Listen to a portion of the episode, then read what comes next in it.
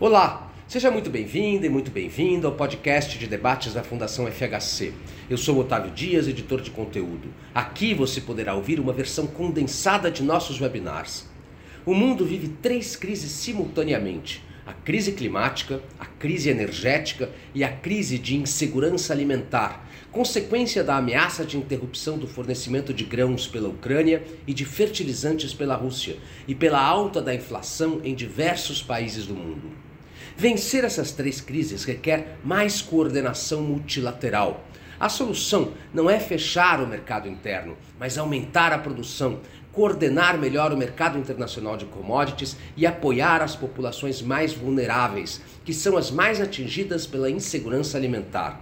Disse o engenheiro agrônomo Marcos Yankee, que trabalhou durante 10 anos com temas internacionais do agronegócio na Europa, nos Estados Unidos e na Ásia, e atualmente é professor do INSPER.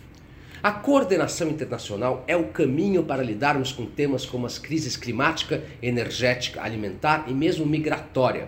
Mas na política interna dos países, o que vemos com frequência é uma tendência de fortalecimento de discursos nacionalistas e protecionistas, disse Anna Young, diretora da Chatham House, instituição sediada em Londres após a Primeira Guerra Mundial, com o objetivo de promover a paz por meio do diálogo. A comunidade internacional olha para nós como um país provedor de paz, estabilidade, alimentos e energia. Não é pouco e é uma grande responsabilidade.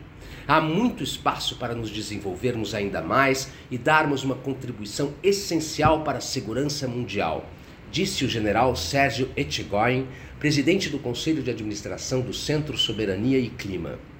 O webinar A Ameaça da Crise Global de Alimentos, Dimensões, Riscos e Possíveis Respostas foi uma parceria entre a Fundação FHC e o Centro Soberania e Clima. Você pode acessar o conteúdo de todos os webinars da Fundação em nosso site www.fundacalfhc.org.br ou nas redes sociais Facebook, Instagram, YouTube, Twitter e LinkedIn. Eu fico por aqui. Até a próxima.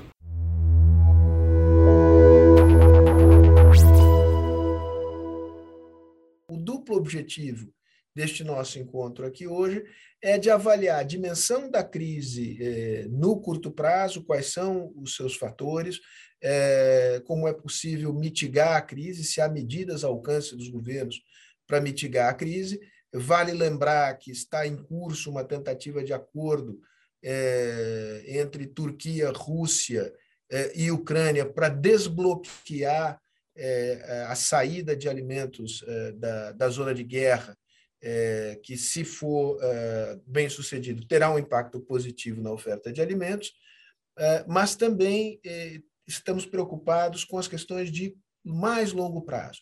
O tema da segurança alimentar e da segurança energética, por que não dizer, ele passa a ser visto sob outra ótica é, a partir do momento em que Covid e mais guerra é, lançam dúvidas sobre a capacidade, digamos assim, do, do funcionamento do livre mercado é, assegurar segurança alimentar como nós imaginávamos até poucos anos. Marcos, a palavra é sua, como combinamos, por 10 minutos, sem uma rigidez excessiva, mas peço que tente observar esse tempo.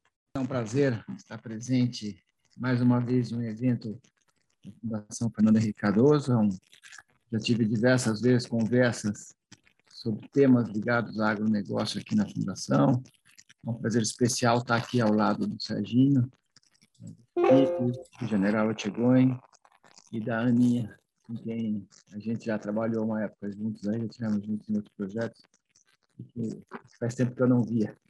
Bom, gente, eu acho que eu acho que vocês já disseram tudo que podia ser dito como introdução. Quer dizer, nos últimos três anos nós vivemos uma situação inesperada em todos os sentidos. Né? Acho que nenhum dos nenhum dos eventos que foram aqui colocados era esperado há três, quatro anos atrás. Né? Nós fomos surpreendidos por uma pandemia que ninguém imaginava que fechasse o mundo em quatro meses. Na sequência, quando ela começou a, a diminuir a sua a sua, sua grande influência veio a guerra, né? Depois da guerra, eu acho que é importante a gente colocar a questão de uma nova geopolítica também que está existindo entre os países. né? toda essa questão da OTAN versus Rússia, mas a Rússia, ao mesmo tempo, caindo no colo da China, de certa forma, com uma, uma aliança geopolítica importante. Todos nós sabemos que Rússia e China têm questões geopolíticas muito antigas, né? A questão Rússia-Ucrânia é uma questão que vem desde lá, do, lá dos czares e da, e, e da tomada da Ucrânia pela Rússia e depois pela União Soviética e, e todo esse conflito. A, a, Ucrânia é uma das melhores terras do mundo, né? A Ucrânia tem os, os chamados chernossolos uh, pretos, né? as terras pretas, que são extremamente férteis e que já foram cobiçadas pelo Stalin nos anos 30, com o chamado Holodomor, aquela, aquela grande fome que foi gerada na Ucrânia, com o confisco de grãos pelo Stalin no momento que a, que a, que a Rússia caminhava para uma industrialização acelerada, né? ficou sem comida. Depois o Hitler também cobiçou as mesmas terras, quer dizer, é uma questão muito antiga. A China também tem as suas questões territoriais, então eu diria que a geopolítica volta à cena também junto com isso. E a gente falou de segurança alimentar e segurança energética, que são problemas hoje, mas também segurança climática. Eu acho que esses três, esses três níveis de segurança nunca tiveram tão à tona como se encontram nesse momento. Surpreendentemente, a questão da segurança alimentar volta à tona com a guerra, né? Na medida que começa a faltar fertilizante, trigo, milho, né?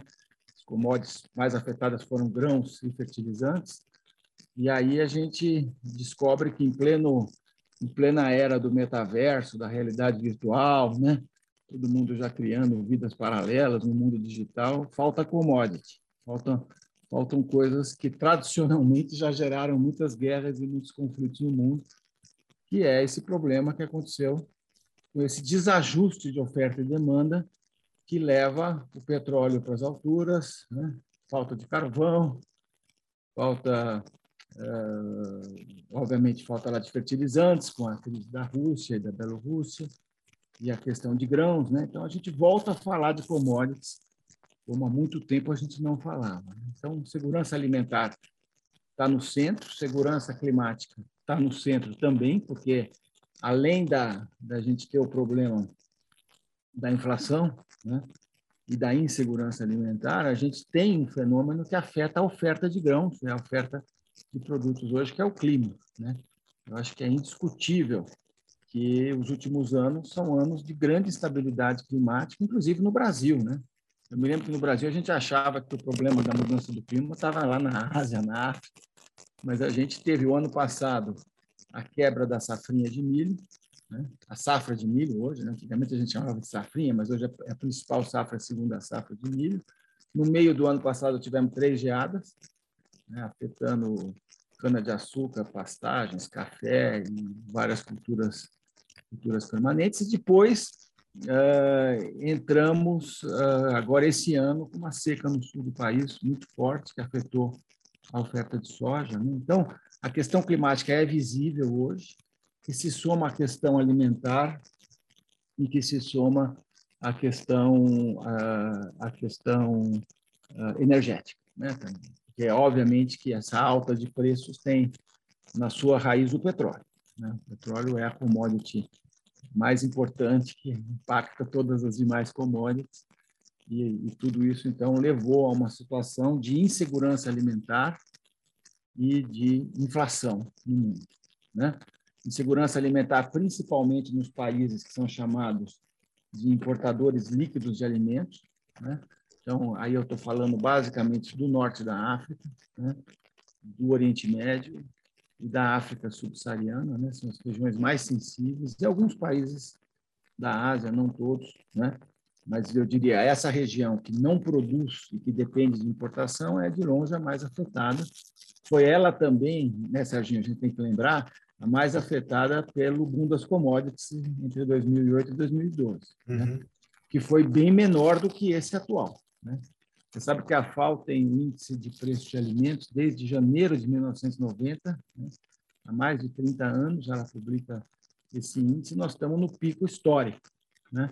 Índice, bem mais, bem mais alto do que foi 2008 a 2012. 2008 a 2012 terminou com, as, com os conflitos que geraram a Primavera Árabe. Né? A Primavera Árabe nasce no meio do, do, problema de alta de commodities. E hoje nós estamos numa alta superior. Né? Agora, nós estamos também vivendo uma situação, né? é importante dizer, quer a gente, a gente falou aqui né, de, de pandemia, de guerra, de geopolítica e de questão climática.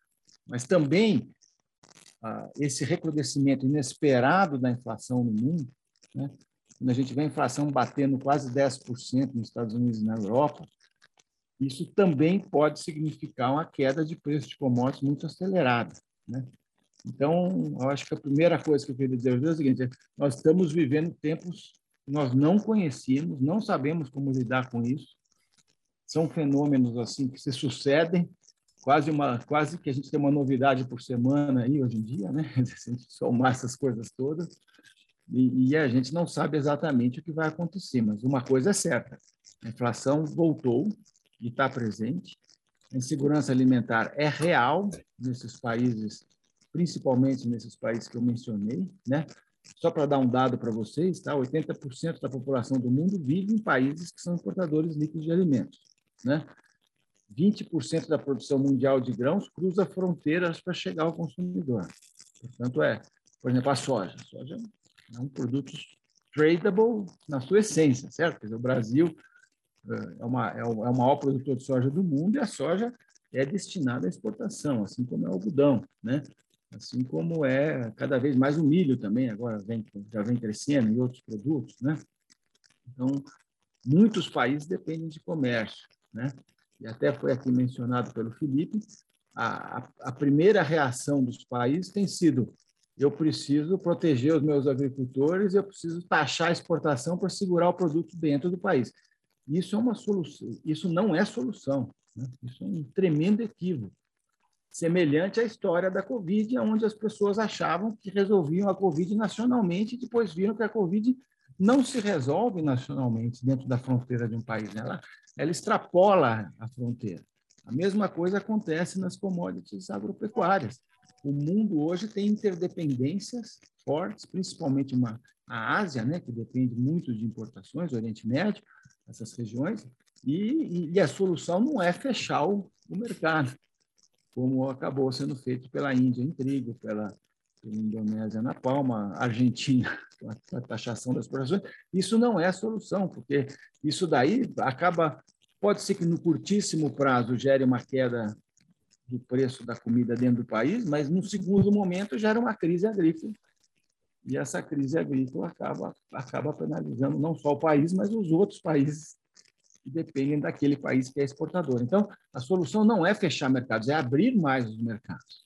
Né? É permitir com que haja o maior possível de transações e isso que vai derrubar preços. E isso vai também estimular mais produção. Né? Porque preços altos, a melhor solução para resolver preço alto é preço alto. Quer dizer, o produtor ele acaba reagindo a isso e produz mais, que é o que está acontecendo nesse momento. Né? Nós estamos vendo uma corrida de produção porque os preços estão altos. Né? e os custos também estão altos. Né? Então, é, é, um, é um total desarranjo né, que vem acontecendo, que pode se agravar ainda mais com essa inflação alta que a gente não conhecia e que está surpreendendo, que pode levar à recessão, né? que pode derrubar os preços das commodities. Então, ou seja, não é uma era de preços altos, é uma era de alta volatilidade, de alta insegurança, de alta incerteza né? que vai se traduzindo em cada momento de uma forma. Na pandemia foi uma coisa mais generalizada, um choque de demanda no mundo inteiro. Né? Na guerra, afeta fertilizantes e grãos. Né? A geopolítica ressurge com essa guerra, com muita força. Já tinha sinais disso com, com o conflito Trump-Xi Jinping, né? quer dizer, com o Trump, a guerra, a guerra comercial americana já era um sinal de nova geopolítica. E agora surge a, a, a inflação combinada com estagnação. Né? Então, é uma situação bastante delicada. Vamos lembrar que os gastos com alimentação representam 10% do orçamento, 10, 15% do orçamento em países ricos, do orçamento das famílias. Né? É, nas economias emergentes, é 25%. No Brasil, é 18%, é menos de 20%. E nos países da África, é mais de 40%, em vários países supera 50% do orçamento das famílias. Então, é muito sensível em certas regiões do mundo, e inflação é sensível para todo mundo. E principalmente nós aqui no Brasil, que no passado né, vivemos inflação alta, né, a gente sabe o quanto que isso afeta e destrói valor no país. Né? E essa é uma realidade global nesse momento. Então, acho que é mais ou menos isso que eu queria colocar como introdução ao tema. Né? É, esse recado, muita volatilidade, muita incerteza, muito difícil dizer para onde vão os preços, para onde vão os custos. Os preços relativos foram profundamente alterados por essa conjuntura de guerra, pandemia, questões climáticas, geopolítica, recessão, etc. Ana, a palavra, a palavra é sua na esteira do que disse o Marcos. Obrigada. É, obrigado pelo convite para participar desse webinário. Acho que o Marcos já falou quase tudo que eu queria falar, agora eu tenho que adaptar o que vou falar. Mas antes de entrar um pouco no tema, só para explicar um pouco o que é Chatham House, eu acho que muitos conhecem Chatham House Rule, que é a regra, mas poucos sabem que existe uma instituição por trás, né? Então, Chatham House foi criado em 1920, então nós fizemos 102 anos. A instituição foi criada depois da Primeira Guerra Mundial, durante a Conferência de Paz de Paris, uh, como um veículo de diálogo e manutenção da paz. Então, a regra foi criada para providenciar um espaço para que as pessoas possam compartilhar né, sem, uh, vamos dizer, atribuição. E eu trabalho num time, uh, eu, eu, estou à frente de uma iniciativa que chama Sustainability Accelerator, vocês podem entrar no nosso site para ver, mas é um, é um experimento de acelerar a política pública. Então, é usar modelos de venture capital para a gente para acelerar algumas políticas públicas e privadas para que elas sejam adotadas mais rapidamente. É, e não, eu, assim, Chatham House, por ser um, um, instituto que trabalha com relações internacionais e olha interna a relação internacional, uh, desde o início da guerra, que é no dia 24 de abril, a gente tem, eu e nossos colegas temos embaranhado no meio dessa discussão. Como o Marcos disse, o, o que ficou muito claro para nós é um acoplamento total né, da transição climática com a geopolítica. Então, se antes era, sim, tinha evidências disso acontecendo, eu acho que a guerra trouxe uh, uh, mais evidências de que existe esse acoplamento. E só para contextualizar o que o Marcos estava falando antes, então, a Rússia, né, sob o ponto de vista de consumo de energia da Europa, a Rússia produz 20% de energia é consumida na Europa e ela exporta, enfim, gás e, e, e petróleo. Ela também, a Rússia e a Ucrânia juntos, são grandes produtores de grãos e também são grandes produtores de fertilizante. Então, esse acoplamento, falando em acoplamento, também tem um acoplamento de energia com alimento via fertilizante.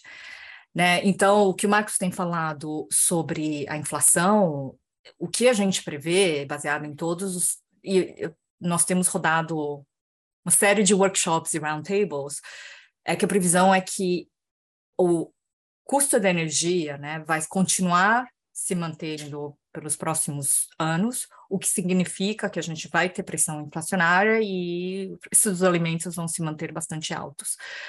Eu, que moro aqui há 12 anos, eu nunca vi inflação tão alta aqui como consumidor. É uma coisa, assim, isso é uma coisa que eu vivia como brasileira no Brasil.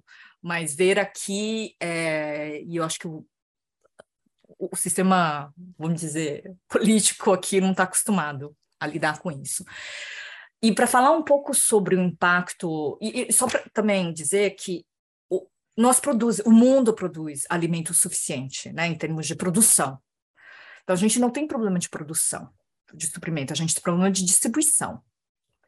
Os alimentos são produzidos em um, em, em, um grupo relativamente pequeno de países que tem grandes extensões de terra, desde Brasil, Ucrânia, Rússia, China, enfim.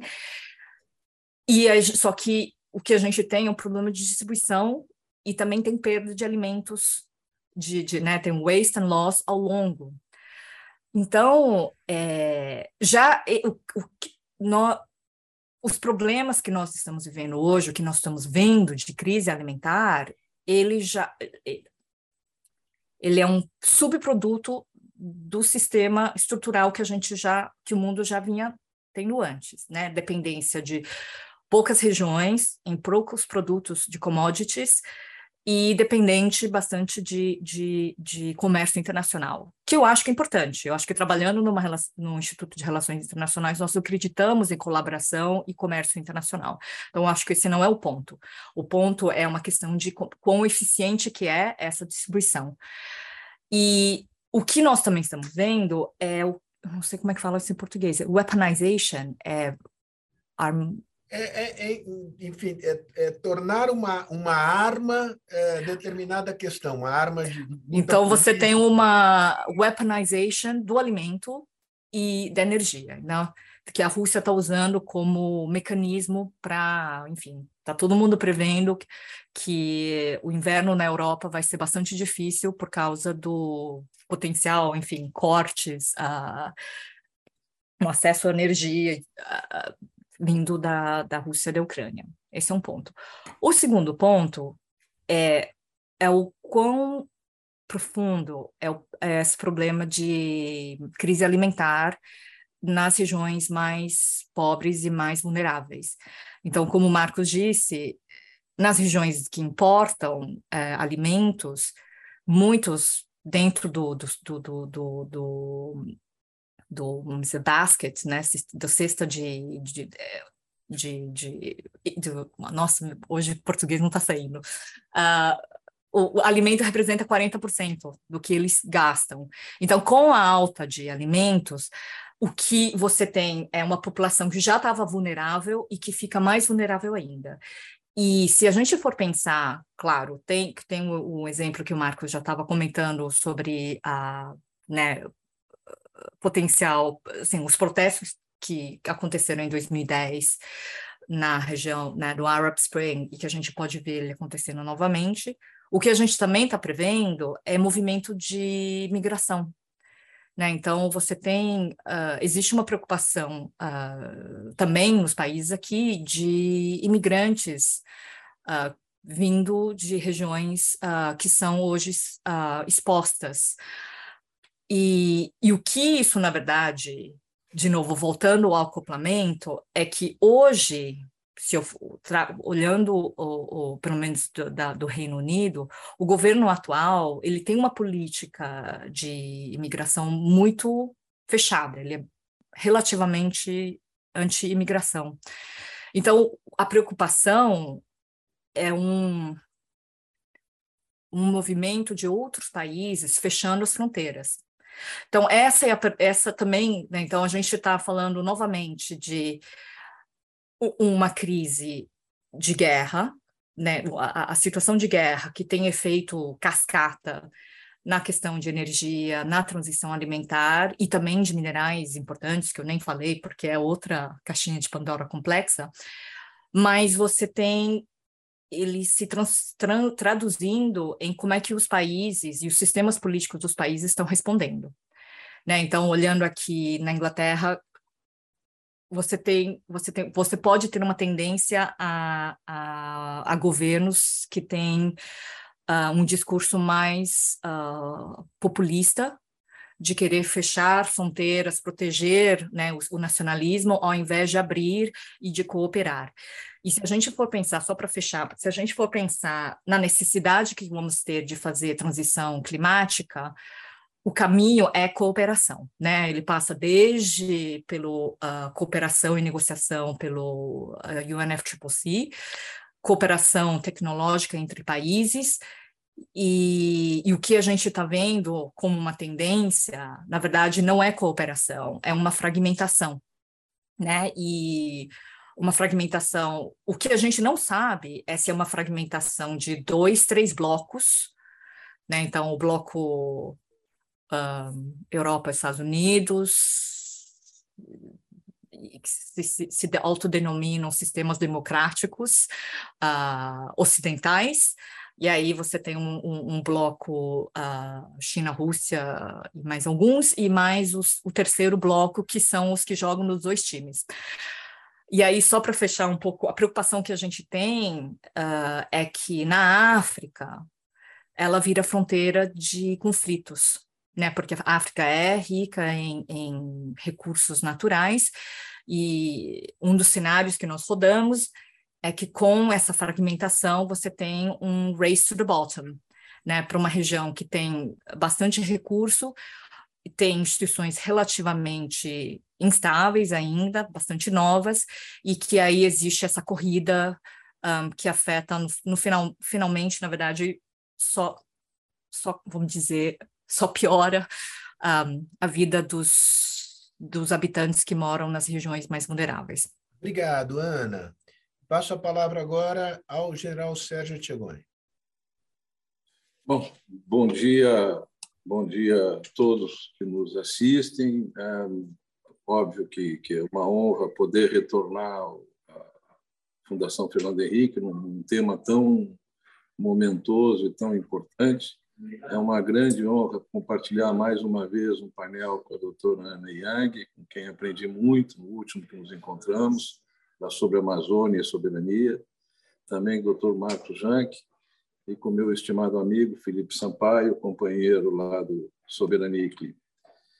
É, obviamente que a, a, minha, a minha abordagem será sempre pelo lado do meu background, que tem a ver com segurança, segurança no sentido mais amplo, né? E, e a compreensão do, do momento que a gente está vivendo, da perspectiva da segurança internacional. E eu fiquei muito feliz aqui, me ajudou muito que tanto o Dr. Marcos Jank quanto a doutora Ana Yang citaram a geopolítica, né? que andava adormecida. Né? Ela andava adormecida, um pouco esquecida. E se nós formos olhar a produção de documentos, a produção de conhecimento da geopolítica, nós temos três grandes geopolíticos no século passado: Terezinha de Castro, Goberi de Couto e Silva e Carlos de Meira Matos. Goberi e Meira Matos é, vindo do, da atividade militar, e a Terezinha de Castro, Major. E, e, talvez a definição mais, pelo menos a que mais me agrada, de geopolítica é a definição do general Meira Matos, quando diz que geopolítica é a aplicação da política à geografia, e aí ele põe uma vírgula importante, consideradas as perspectivas históricas. Então, as circunstâncias são capazes de mudar as realidades, ainda que a geopolítica tenha a rigidez que a geografia impõe, porque ela, ela, as mudanças geográficas são praticamente é, praticamente não existem, né? Mas é, nós estamos vivendo um momento de mudança geográfica, sim. Né? Nós considerarmos clima, meio ambiente, áreas disponíveis, é, nível de oceanos, e isso tudo trará impacto, traz impacto naquilo que nós estamos discutindo, que são a, a, que é a, a, questão da segurança alimentar. A outra palavra que eu gostei muito na nossa discussão, Sérgio, é segurança. Ela precisa ser resgatada. Ela foi abandonada numa concessão ideológica, na Constituição de, de 1988, porque ela vinha sendo utilizada para meios menos nobres mas trocou-se por defesa. Mas se nós falássemos de defesa alimentar, seria cercar as nossas as nossas lavouras, os nossos depósitos, os nossos armazéns de guardas de segurança. Isso é defesa. Né?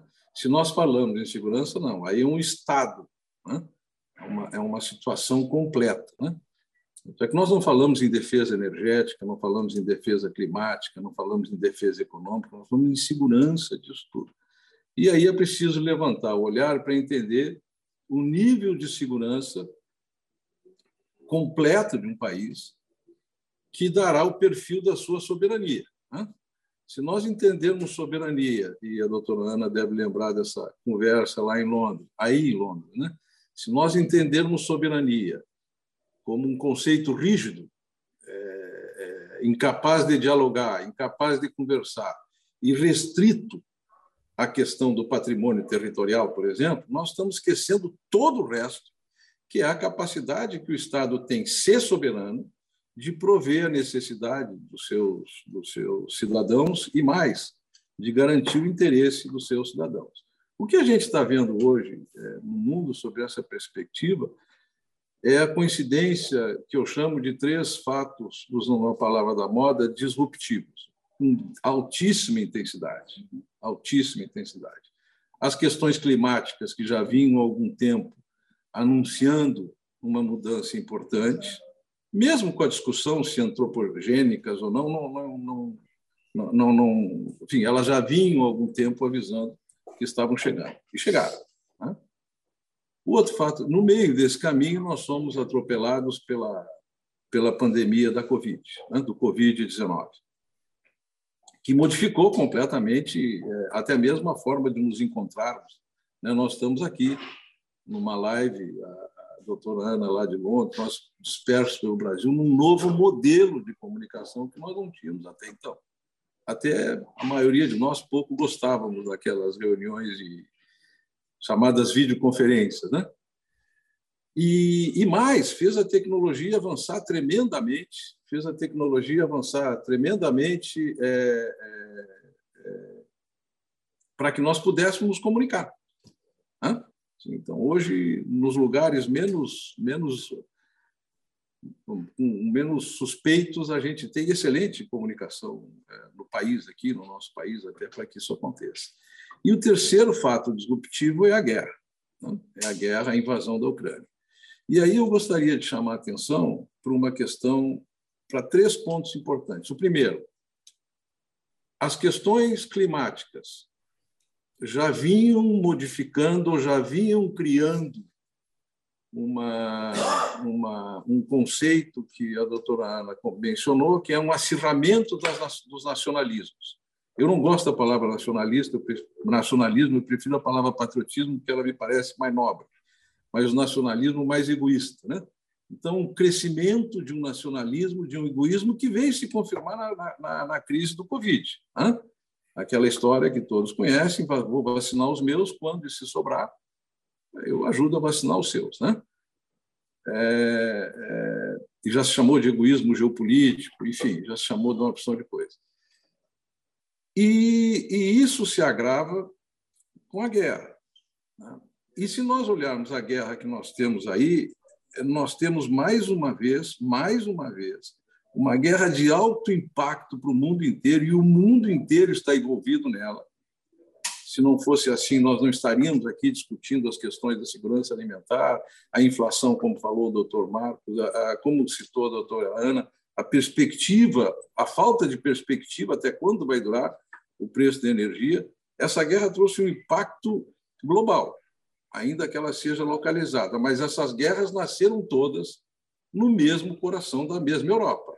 É preciso botar uma mão na consciência e entender que a Europa tem dado ao mundo péssimos exemplos e disparado enormes crises. Foram pelo menos quatro no século passado, duas guerras de alcance mundial, mais Kosovo, enfim, e outras. É, a Europa produziu, ano passado, os grandes genocídios da Armênia, do Lodomor, que já foi citado pelo Dr. Marcos Zanck, é, o genocídio nazista, e no fim do século passado, na década de 1990, o genocídio, a limpeza étnica dos Balcãs. Então, este cenário, que é triste e é tristemente focado no continente que a gente vai buscar inspiração, até do ponto de vista humanista e filosófico, é, ele, às vezes, talvez tenha o, o, a possibilidade, ou nos faça olhar para nós mesmos. E quando nós olhamos para nós mesmos, a gente vê um país, no nosso caso, o Brasil, que é o, só tem um país com mais fronteiras do que nós no mundo, que é a Rússia. Mas não tem nenhum país que tenha tantos vizinhos e tenha um arranjo de convivência tão pacífico e cooperativo com seus vizinhos, com todas as dificuldades que a gente tem, mais recentemente com a, com a Venezuela e, e ainda há pouco, ontem, digo ontem da perspectiva temporal, é, de, de, discussões anacrônicas, ideológicas e anacrônicas entre os governos do Brasil e Argentina, e eventualmente da Colômbia. E do Chile, enfim, em que a gente fica é, é, sobrepondo diferenças, anacronismos sobre realidades, e aí a geografia, né? Eu sempre brinco dizendo que aqui no Brasil não conheço alguém que tenha o plano de nos mudar para outro lugar, que nos mudemos para outro lugar. Então, pouco que os nossos vizinhos saem de onde estão. Né? Então, nós temos que conviver e temos conseguido conviver. Mal ou bem, nós vivemos num subcontinente, numa sub-região do mundo, nessa, é, é, sob o ponto de vista com algumas tragédias sul-americanas, nós vivemos com estabilidade.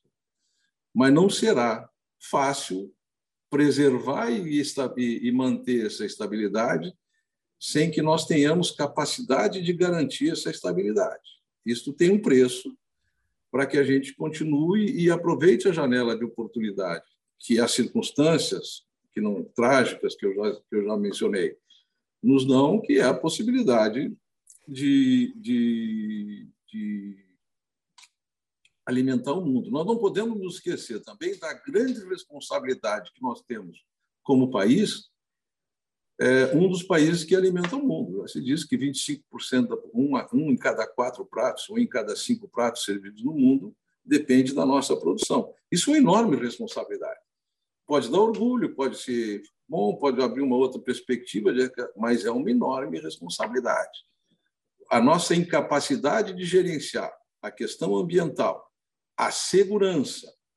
Por exemplo, se nós perdermos fronteiras agrícolas para o crime organizado, isso é um risco, nós estamos sendo incapazes de garantir essa segurança e incapazes de cumprir a responsabilidade que nós temos perante a comunidade internacional, que olha para nós como provedor de como um país provedor de alimentos. Isso não é pouco, isso é muita coisa. Né? Um país provedor de alimentos, um país provedor de energia, enfim, exportador, para concluir, Sérgio, para tentar cumprir os teus 10 minutos aí e, deixar uma provocação, nós temos que nos dar conta de duas coisas importantes. Primeiro, um país não sobreviverá pela sua boa vontade ou pela boa vontade dos outros, mas pela capacidade, sobreviverá, que eu quero dizer, a defesa dos seus interesses, sua sociedade, mas pela capacidade que ele tiver de bancar esses interesses, sobre todos os aspectos, inclusive na área de defesa mas sobre todos os aspectos, inclusive na área de defesa. Segundo, o Brasil hoje é um país provedor de paz e estabilidade no mundo. As instabilidades e as crises de conflito no mundo não nasceram nem foram provocadas pelo Brasil, sequer pela América do Sul. Então, se houvesse uma, se entrássemos numa média matemática para estabelecer o resultado final da média, pudesse dar um resultado numérico da média de paz no mundo, de estabilidade, nós seríamos muito acima da média, somos provedores. Nessas circunstâncias, e, e Sérgio Toabrice comentando isso, a conversa entre Turquia, Rússia e, e Ucrânia para a liberação da, das rotas comerciais no Mar Negro, nessas circunstâncias, nós já fomos um Brasil, nós já fomos um país capaz de negociar e de conversar com o mundo inteiro, praticamente com o mundo inteiro. E se nós olharmos hoje no mundo, considerando todas as crises que a gente tem, nós temos um déficit tremendo de mediadores, que é um papel que pode caber a um país que consegue negociar e alimentar praticamente todo mundo, garantindo inclusive a sua a segurança e o seu interesse. Ficou muito claro, me parece, nessa crise, nas crises que nós, que eu disse, nos, nos fatos que eu chamei disruptivos que coincidem, a, a grande. A, a, ficou muito claro a, a, frieza, se se pode dizer isso, o choque de realidade de, de, de verificar com que as, como as nações defenderam os seus interesses em primeiro lugar. Aconteceu assim. Nas relações internacionais não estão presentes os valores que, que, que dirigem ou que, que facilitam as relações pessoais, que são até religiosos, né? tem até princípios religiosos, o decoro, o, o, deságua em princípios religiosos, ou nascem de princípios religiosos. Isso não está presente nas relações entre as nações. Essa é a realidade, uma dura realidade. E um choque de realidade que nós levamos em função da crise que estamos vivendo.